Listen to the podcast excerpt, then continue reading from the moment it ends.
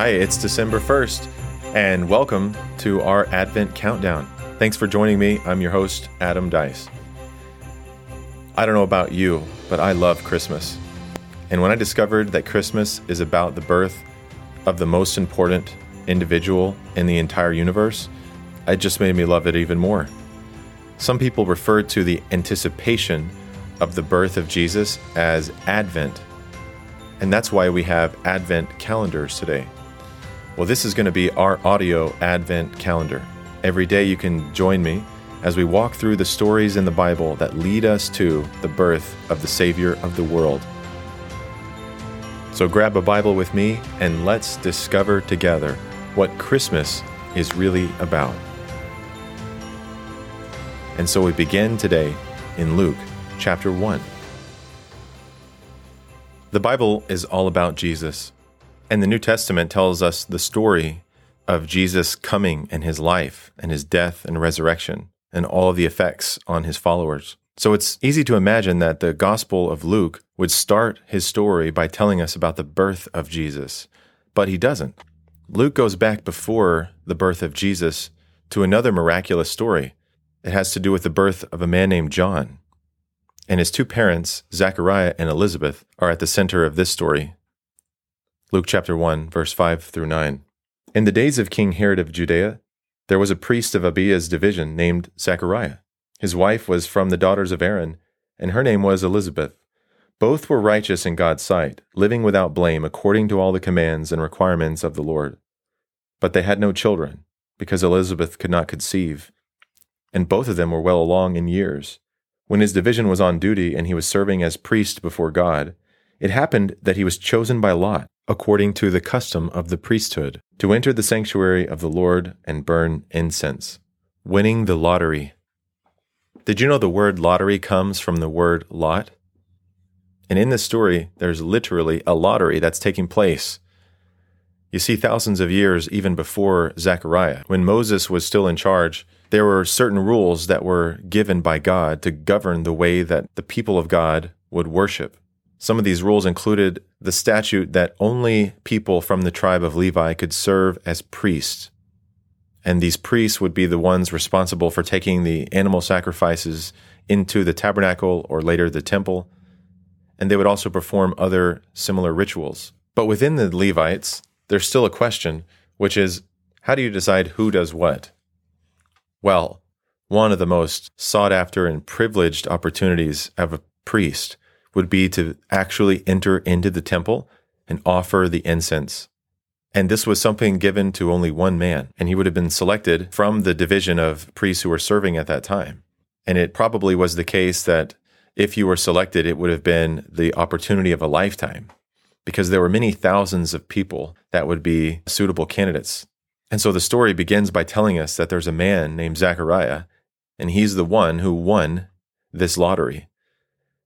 But strangely, Luke starts the story not by telling us what he won, but by telling us about who he was.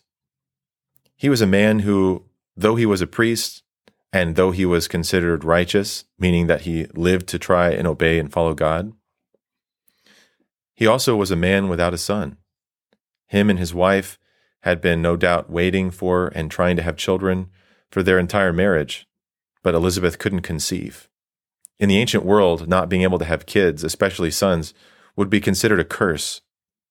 And so Zechariah lived for many years under the stigma of being perhaps abandoned or forsaken by God. And so it would have been hard to keep following the Lord and to keep obeying Him and to keep seeking Him in prayer when for sure their prayers of having children seemingly went unanswered. And then Zechariah, who at this point had been so far advanced in years, which is a nice way of saying he was old, he would have already given up the prospect of having his own child. But yet he still served faithfully. And then his name was drawn. What do you think that must have felt like? This wasn't a vain type of a lottery. This was this was the lottery where God was choosing a man to come into the temple. So imagine in Zechariah's heart the feeling of being heard and seen by God and blessed and favored. How must have his peers looked at him with admiration? maybe even regret over some of the other thoughts they probably did have about him before that. And now he's walking up to the front of the line, the childless man chosen by God to serve.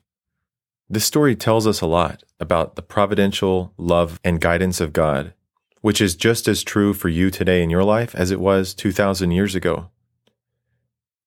So let's think about a few things that this story tells us. One is God does truly see us.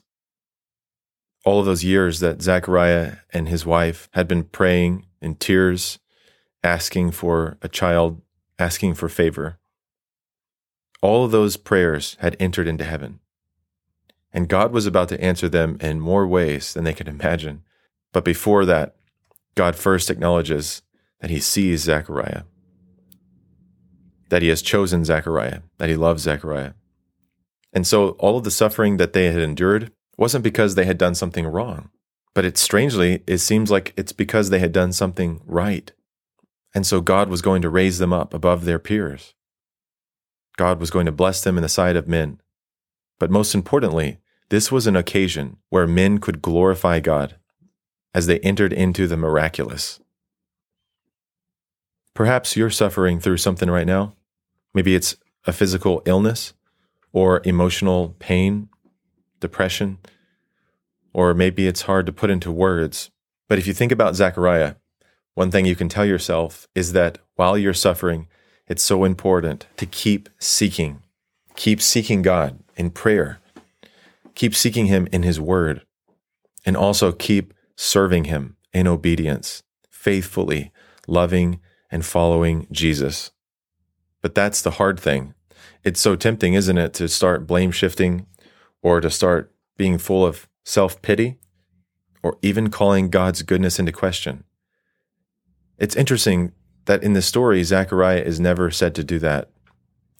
He's just waiting on the Lord. If you're going through an important conflict or question right now, can I just encourage you to wait on the Lord? Listen to Psalm 27, verse 14. Wait on the Lord, be of good courage, and he shall strengthen thine heart. Wait, I say, on the Lord. How must it have felt for Zechariah to have been vindicated after all these years when God chose him? But what if he had given up?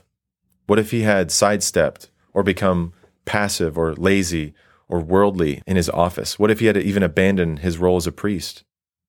He would have missed all of those wonderful blessings. And more importantly, he would have continued to think that God didn't love him or care about his life. And to think wrongly about God or to stop thinking about him at all is itself a curse, a heavy burden God is the source of all goodness and life. He created man, and He created man to live in fellowship with Him, to worship Him. And so, if we in our minds are cut off from God, or if we indict Him, or if we think that we're better than Him, then we're missing the purpose of why we exist. Thankfully, Zechariah waited and he kept serving, and God showed up at just the right time.